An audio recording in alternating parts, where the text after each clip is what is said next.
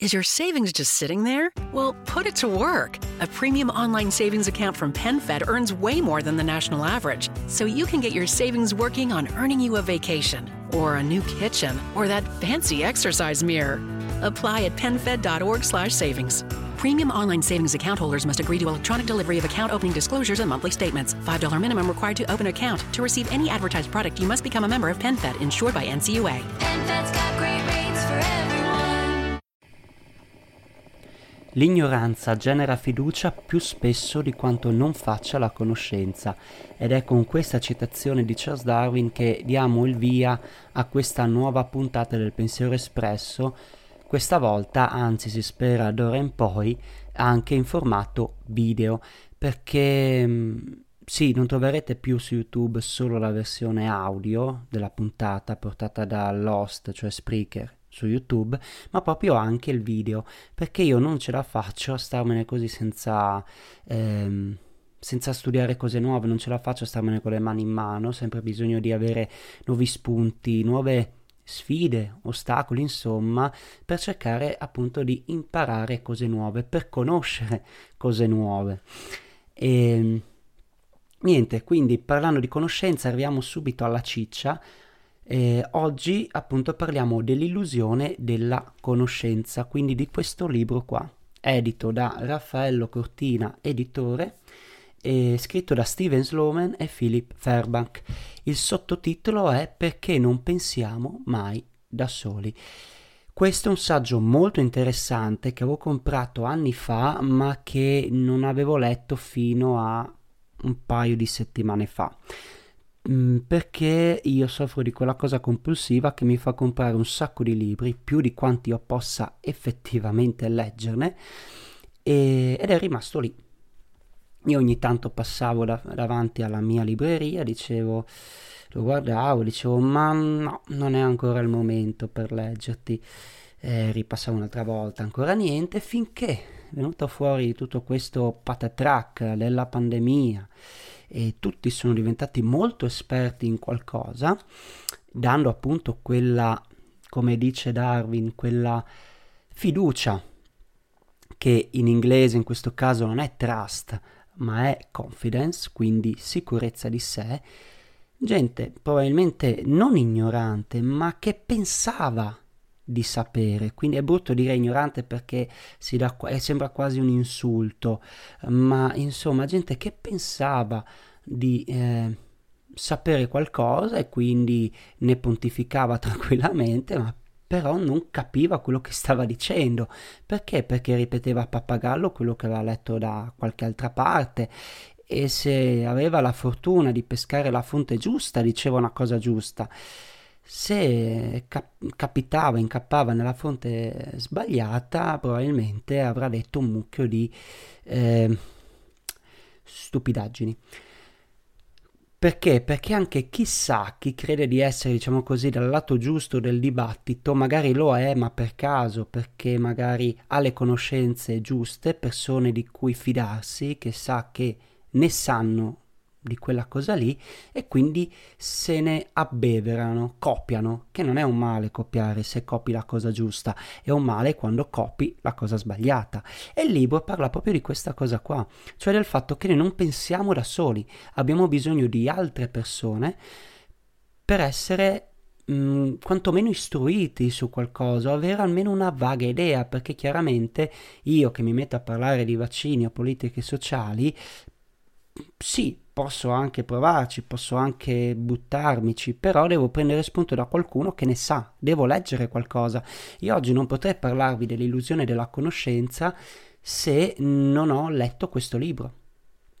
Se non leggo questo libro io non posso parlarvi dell'illusione della conoscenza, posso provarci, può venirmi magari in mente un'idea del genere, del fatto che non sappiamo tutto su tutto, non siamo onniscienti, però mi mancherebbero un sacco di mezzi, un sacco di studi, mi mancherebbero un sacco di confronti che dovrei fare, ma che loro hanno già fatto al posto mio.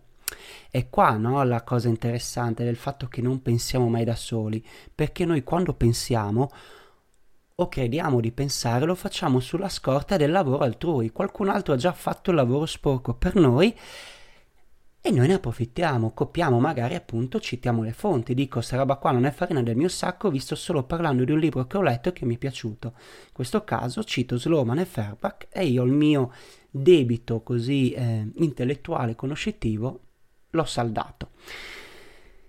Perché questo? Perché tutto questo grandissimo discorsone, questo pippozzo? Perché molte volte le persone, solo per il fatto di aver sentito parlare di qualcosa, credono di saperne qualcosa. Di più, solo il fatto di poter utilizzare quella cosa ogni giorno gli dà così il diritto, gli fa pensare di aver capito quella cosa lì. Il fatto che noi utilizziamo un, um, un interruttore non fa di noi dei periti elettronici non, non, sa, magari la gran parte di noi non sa come funziona un quadro, un circuito elettrico, non sa neanche come magari è fatta una, una lampadina, eh, però il fatto di poterla accendere, ecco, non ci serve, ecco, capire come è fatta una lampadina per poterla usare. Questa è una grandissima cosa che ci ha salvato la vita, sia oggi, ce la salva oggi ogni giorno, il fatto di saper usare una macchina senza però capire come effettivamente funzioni. Eh, è una grandissima cosa, perché se no, eh, se noi dovessimo capire come funziona la macchina per poterla, guidarla, per poterla guidare effettivamente, ehm, pochi guiderebbero, guiderebbero solo quei quattro che hanno studiato i motori e così via, o che magari sanno come viene estratto il petrolio. Il fatto che io faccia benzina non fa di me un esperto raffinatore petrolifero, non ho una petroliera, io non, non so come funzionano queste cose, però posso fare benzina. E vi dirò di più, non me ne interessa nulla di come funziona un quadro elettrico, di come eh, funzionano le estrazioni del petrolio, eh, non mi interessa neanche di come funzioni lo sciacquone del water, per esempio, perché a me basta usarlo. Questo perché? Perché il nostro cervello, che non subisce grosse modifiche da 3000 anni a questa parte, è rimasto al fatto che non mi interessa come funziona, mi interessa che funzioni. Quindi la nostra strategia evolutiva è ehm, non sta fermati troppo sulla causa-effetto, sul perché funziona in questo modo piuttosto che in un altro, basta che funzioni. E questa cosa è rimasta fino ad oggi e lo vediamo, lo vediamo, ve l'ho detto prima, non ci interessa di come funzionano le cose, basta che funzionino. Eh, per esempio, noi abbiamo un hobby, no? Magari suonare la chitarra, un pianoforte. Ci piace suonarlo, ma non mi interessa magari, magari mi interesserà quando sarò diventato un bravo chitarrista, fun- capire come funziona il cambio di frequenza, no? spostando il dito sul manico della chitarra, capire perché cambia la frequenza, ma non mi interessa, mi interessa sapere che se metto le dita lì faccio quell'accordo, se la metto di là così e così via, no? Non mi interessa capire. E questa è una cosa importante da sapere. Noi dobbiamo subito, diciamo così, mettere le mani avanti, anche con le persone che incontriamo, e dire ok, non ci interessa capire. Il fatto che io voglia capire, però, mi dà chiaramente un, un qualcosa in più perché io voglio andare in fondo alle cose, è lì che sta la differenza anche tra chi magari ripete a pappagallo cose sbagliate, ma se ne accorge perché? Perché magari vuole capire, approfondisce l'argomento e dice, oh, ho pensato, no, cioè ho, ho ripetuto, ho copiato una cosa sbagliata. Ed è come nelle verifiche, se io non ho studiato nulla e copio dal mio compagno che magari non ha studiato come me, io non so se sto copiando la cosa giusta o sbagliata, copio e basta perché mi interessa avere qualcosa in mano, qualcosa di cui parlare per esempio, no? Ed è quello che succede eh, su Facebook, sui social in, gener- in generale, insomma, eh, non mi interessa saperne veramente qualcosa, a me interessa parlarne. E questo comporta che cosa? Il fatto che io mi illuda del fatto di averla non solo capita, ma di saperla anche spiegare. E questo si chiama illusione della profondità esplicativa, cioè il fatto per cui io credo di poterla spiegare, ma poi quando mi dicono ok, spiega come funziona una lampadina, eh, io ti dico, vabbè sì, eh, premo l'interruttore si accende, sì ok, ma com'è fatta? Perché si accende? Cosa succede all'interno della lampadina? Allora lì mi rendo conto di non sapere come funziona veramente una lampadina. Se mi interessa la cosa approfondisco, vado avanti, se no lascio lì. Magari mi faccio spiegare da uno che ne sa più di me come funzioni. È un'informazione che tengo lì. Il problema è appunto questa eh, circolazione dell'informazione che è veramente mh, facilmente accessibile ed è immensa. Noi possiamo consultare una quantità immensa di dati senza però mh, capirci veramente qualcosa, senza sapere se sono giusti o meno. Ed è questo il, il problema, il fatto che già noi siamo un po' pigri perché siamo pigri da 3000 anni a questa parte, no? il cervello non è cambiato di molto. E il fatto che abbiamo queste informazioni così a portata di click è un grosso problema. Perché adesso mi vedo anche un paio di appunti. Ah sì, eh, chiaramente il fatto che noi abbiamo questa, ehm, questa f- facilità di accesso alle informazioni ci dà la possibilità di improvvisarci esperti è lì che sta la, la, la, fregatura, la trappola ed è lì che poi scatta l'effetto Dunning-Kruger. L'effetto Dunning-Kruger è, quello, è quel bias cognitivo per cui io credo di sapere una cosa, come funziona una cosa, ma poi effettivamente non ne so nulla. Di più, il bias cognitivo del Dunning-Kruger eh, comporta sostanzialmente una cecità io non riesco a capire le cose che non ho capito. Io non so più dove sta la differenza tra le cose che capisco e le cose che non capisco. Perché per me non c'è differenza, a me basta sentirle, ascoltarle, leggerle, non so se sono panzane o meno, e non riesco più a lavorare da un punto di vista metacognitivo, cioè capire come capisco, non so più mettere in atto questa strategia di eh, così ehm, eh, osservanza, di studio di me stesso, non so più osservarmi da un punto di vista cognitivo e va tutto al macero. Posso credere che la Terra è piatta, che nei vaccini c'è il microchip perché? Perché l'ho letto. Non mi interessa capire, me interessa parlarne. Ed è anche questa urgenza no? di voler per forza eh, sentirsi informati, non avere magari anche il coraggio di dire io sta cosa qua non la so, non la capisco, non, ehm, puoi darmi una mano, puoi dirmi dove leggere questa cosa che tu hai detto, puoi darmi gli strumenti per capirla, ecco, non c'è questa volontà, ma perché abbiamo un sacco di cose a cui pensare. Ehm, umanamente parlando, il nostro cervello non riuscirebbe comunque a gestire tutta questa mole di dati. Questo non vuol dire che ehm, se uno è ignorante in un campo è ignorante in tutti i campi. Magari uno può essere, facciamo l'esempio che va tanto di moda oggi, eh, Novax, per esempio, quindi perché non gli interessa, insomma, secondo quello che ha letto lui, non gli interessa di più capire, gli interessa avere questa informazione, questa affermazione sui vaccini che lo portano a dire noi vaccini, però può essere un ottimo elettricista e noi non potremo fare a meno della sua competenza. Quindi io che magari ho questa informazione sui vaccini e così via, magari sono virologo, ma non capisco nulla di quadri elettrici, ho bisogno del suo aiuto. Perché? Perché io non so farlo. Io non penso da solo, ma anche il più grande virologo o il più grande elettricista che esista al mondo, anche lì non pensa mai da solo. Einstein non è venuto fuori con le sue idee, con la teoria della, re- della relatività da solo ha studiato, è, lui ha detto di, di, se stesso, era un nano sulle spalle dei giganti. Tutto quello che ha studiato, tutto quello che di nuovo è riuscito a tirare fuori, eh, ce l'ha fatta perché ha studiato tanto, perché di nuovo non pensava da solo. Mm. Ed è questa la, la cosa eccezionale, perché parliamoci chiaro, noi magari siamo dei eh, profondi eh, e convinti sostenitori del, dei vaccini. Mi ci metto anch'io. Ma io non so come funziona un vaccino. Io mi fido in questo caso delle informazioni che ho letto. Ma perché mi fido? Perché non posso mettermi a studiare sta roba qua. Non ne avrei le competenze, farei confusione. Eh, devo dare per scontate alcune cose. Mi è andata anche bene perché mi sto fidando delle persone giuste in questo caso.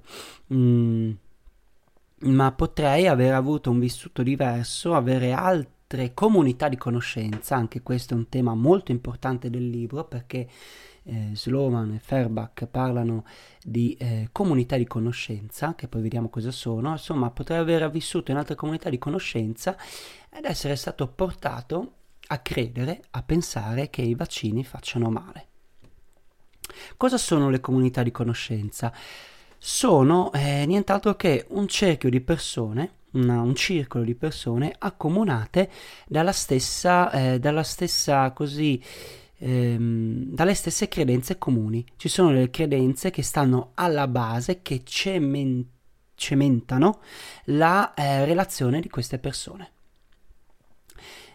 E attenzione, è una cosa molto importante perché io posso avere diversi amici che fanno parte di comunità di conoscenze diverse dalla mia, per esempio parenti, amici stretti, che su certe cose non la pensano come noi e di quelle cose lì magari non ne parliamo perché sappiamo che potrebbe rovinare un affetto, un rapporto. Magari al cenone di Natale i genitori ci fanno promettere di non parlare di economia, di politica, di scienza. Perché? Perché sanno che seduti alla nostra stessa tavola, sangue nel nostro sangue, c'è gente che la pensa diversamente da noi. Il problema è che appunto noi non è che stiamo in una sola comunità della conoscenza. Noi come individui, come persone, eh, entriamo in diverse stanze della conoscenza, abbiamo diverse comunità cui, di cui facciamo parte e la cosa bella, tra virgolette, paradossale, è che queste comunità magari tra di loro neanche si parlano. Dio, sarebbe bene si parlassero, però non è detto. Magari sono eh, appunto, non lo so, una persona che si ritiene eh, liberale da un punto di vista economico, ma magari, eh, non so, eh, strizzo l'occhiolino al comunismo. È una contraddizione in termini, veramente, però magari è un paradosso, è portato all'estremo, però ci sono le conoscenze che eh, collimano, cioè n- anzi no, che contrastano, che non si allineano perfettamente. Magari uno può essere un credente, avere nozioni di teologia, ma che magari eh, fa fatica ogni tanto a far combinare con altri aspetti della vita, per esempio. E, ehm, questo perché? Perché appunto noi viviamo più comunità eh, di conoscenza. Quindi questo è, è quanto mh, mm, sostanzialmente. Le, ehm, questo credo sia un tema molto molto molto presente oggi perché noi vediamo un sacco di persone che parlano di tutto senza, senza capirle. Perché non le capiscono? Perché non le hanno fatto proprie, non, non, non le hanno interiorizzate e non gli interessa neanche perché il nostro cervello non è fatto per fare quelle cose lì, non è fatto per sapere tutto. Il nostro cervello da un punto di vista evoluzionistico non gli interessa di come funziona un water, non gli interessa di come funziona la lampadina, gli interessa che se è buio preme l'interruttore, fa luce. Se preme quell'interruttore lì non fa luce, è un problema, magari eh, sarà rotto qualcosa, ma non è più utile. O se magari prima funzionava e adesso no, allora magari lì uno si può ingegnare e dire ah ma forse non funziona la lampadina. Ma anche il fatto di saper cambiare una lampadina non fa di me un esperto di lampadine, no? Torniamo sempre lì alla fine.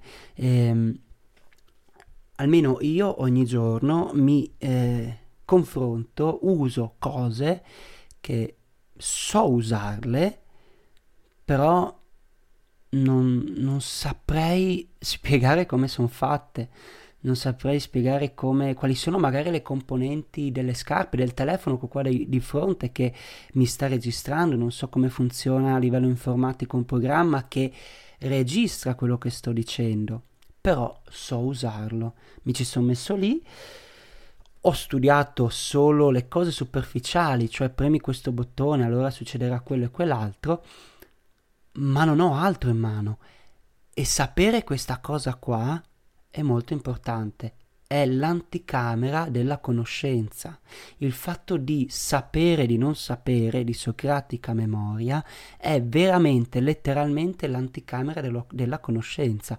E anche qua eh, abbiamo due persone che sono ancora vive e che hanno rispolverato in termini eh, molto moderni, più vicini a noi dal punto di vista di studi della psicologia, eh, della sociologia, anche della pedagogia, ma hanno rispolverato un concetto che è vecchio di millenni, che è so di non sapere, che è qua. Che è, sì, è il so di non sapere di Socrate in questo libro qua spiegato con degli studi, con eh, questo nuovo bias, insomma, nuovo, anche i suoi anni, anche il bias del Dunning-Kruger, l'effetto Dunning-Kruger, però insomma, eh, sono cose che sono già state dette e veramente Socrate da anni, anni fa, da millenni di anni fa, parla ancora oggi e ce lo fa capire con questi libri. Perché? Perché anche loro due questi signori Steven Sloman e Philip Fairback non sono arrivati a questa conclusione o questa idea dell'illusione della conoscenza da soli. Non ci sono arrivati così dal nulla perché gli, gli, gli si è accesa la lampadina, no, hanno studiato, hanno letto, magari hanno letto anche Socrate e hanno ritrovato questa cosa qua in vari scritti, in vari saggi, filosofi, studiosi, psicologi, sociologi, antropologi, del fatto che noi pensiamo di sapere un sacco di cose, ma in realtà in mano abbiamo ben poco. Ed è questo insomma il, il nocciolo della puntata di oggi, e, ehm, che poi è il fatto di eh, sapere questa cosa qua, cioè il fatto di sapere di non sapere e non sappiamo un sacco di cose, magari ci porterà a dire ok, non siamo intelligenti, siamo stupidi. No, perché secondo eh, anche più recenti studi l'intelligenza non si misura con le cose che sai, ma si misura con l'abilità di recuperare informazioni e sapere distinguere da informazioni buone o cattive. È lì che sta l'intelligenza, no? Il leggere tra le righe le informazioni che abbiamo e capire se sono plausibili, quantomeno plausibili, non dico vere, ma avere una possibilità di verosimiglianza, ecco, insomma. Ed è lì che sta l'intelligenza, è un po' quello che diceva anche Umberto Eco, essere intelligenti non significa sapere tutte le date a memoria, magari in storia. Essere intelligenti significa sapere fare un discorso, saper mettere indi- intuitivamente sulla linea del tempo gli eventi e magari spiegarne le cause e gli effetti, non mischiare effetto e causa. Quello magari può essere un problema di intelligenza, magari un'abilità che dobbiamo ancora eh, comprendere e fare nostra. Essere intelligenti, avere intelligenza sta nel sapere utilizzare i mezzi che abbiamo e sapere quando questi ci sono utili o meno. Bene, credo di aver detto tutto, anche guardando gli appunti. Eh... Sì, ah beh no, c'è ancora una cosa prima di chiudere la puntata, di quanto, eh, una cosa che ho dimenticato di dire sulla comunità della conoscenza, del fatto anche del legame affettivo ed emotivo che stanno no, all'interno delle varie comunità della conoscenza, di conoscenza. Ehm, perché se noi condividiamo le stesse idee base di fondo, eh, in noi, cioè noi vediamo nell'altro che fa parte di questa comunità un amico, vediamo qualcosa di noi in lui. Quando poi sentiamo che non riusciamo più a stare nella comunità della, in questa comunità di conoscenza, si rompe anche qualcosa a livello emotivo, affettivo. Eh, magari si rischia di perdere un sacco di persone, di amici, perché cambiamo idea usciamo da quella comunità della conoscenza magari anche sbattendo la porta e dando degli stupidi a tutti, no?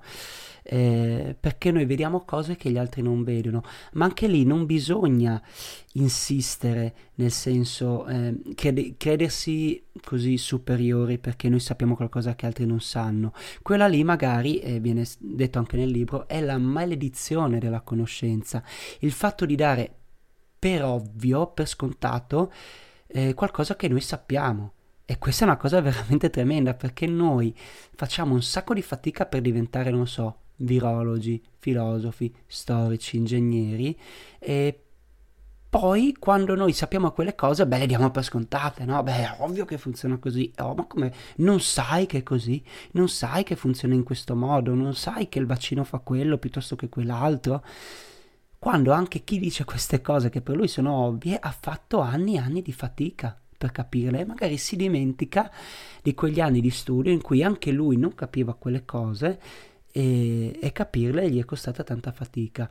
Quindi anche lì ci vorrebbe un pizzico di pazienza e umiltà nello spiegare le cose, spiegare le cose in un modo che, come dice eh, Feynman, eh, se non sai spiegarla a tua nonna eh, vuol dire che non l'hai capita di fondo. Bisogna cercare di semplificare il concetto per renderlo potabile, insomma, chi non ha, non ha alba di quell'argomento, non ne ha idea e, ehm, e niente, questo no, il, il punto rendere un concetto assimilabile a chi ha voglia di capire e magari non riesce a farlo, perché non ha i mezzi, perché non ha avuto la possibilità di, di perderci gli anni a studiare certi concetti. E, e sapendo poi che se noi sappiamo qualcosa, appunto, non è scontato che gli altri lo sappiano, e anche lì dobbiamo stare attenti a non creare delle spaccature perché il fatto che noi abbiamo davanti una persona che si illude di conoscere qualcosa ehm, cioè dobbiamo sapere come sta ragionando dobbiamo sapere che lui pensa di sapere ma noi dobbiamo dargli dei mezzi per capirlo il problema qual è? è che c- c'è una un fondamentale ehm, credenze antiscientifiche che sono irrazionali sono irrazionali perché perché più informazioni dai e meno effetto positivo riesci a sortire. È quello anche un altro paradosso. Insomma, vi consiglio questo, questo libro perché è pieno, ricco di paradossi. Spero di non aver sofferto della illusione della profondità esplicativa, di eh, avervi trasmesso qualcosa di questo libro, mm, ma leggetelo perché eh, anche qua, sapendo che ehm, tante cose noi non le sappiamo, le hanno rese potabili e accessibili, quindi è veramente molto divulgativo, comunque da tutti gli strumenti e paper per approfondire, insomma leggetelo perché magari vi ritroverete anche voi dei grandissimi illusi di conoscenza, proprio come me. E niente, questo è veramente tutto, noi ci sentiamo e ci vediamo con la prossima puntata del Pensiero Espresso.